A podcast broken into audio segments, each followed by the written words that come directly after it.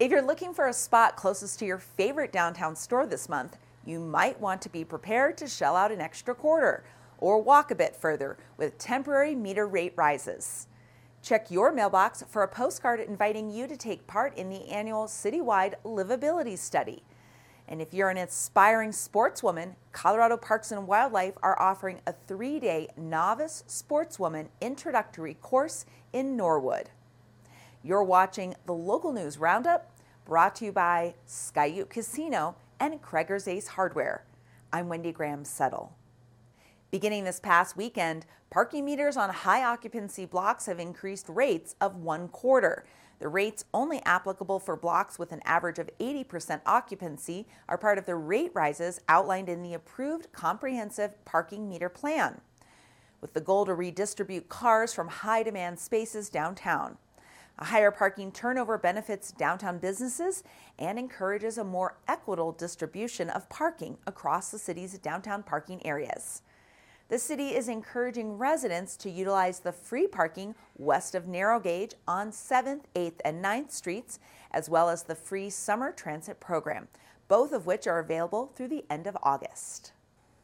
Colorado Parks and Wildlife is hosting three days of archery fly fishing, and shooting education for novice sportswomen later this month at the Jim Olterman Lone Cone State Wildlife Area in Norwood.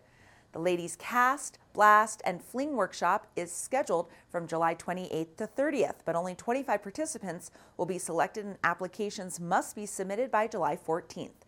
Women with little to no experience are welcome, but it's requested that applicants have interest in all three sports. Colorado Parks and Wildlife will provide all gear and food, but participants need to be prepared to supply their own tent and sleeping bag. The event is free, but a $40 deposit is required with your application.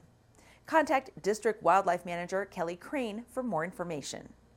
Postcards have been sent out to 3,000 randomly selected households as part of the City of Durango's inaugural benchmark survey to better determine residents' perceptions of quality of life in Durango. The postcards offer the option to fill out a survey online or on paper with a variety of questions regarding city and community issues, including the overall livability of the city.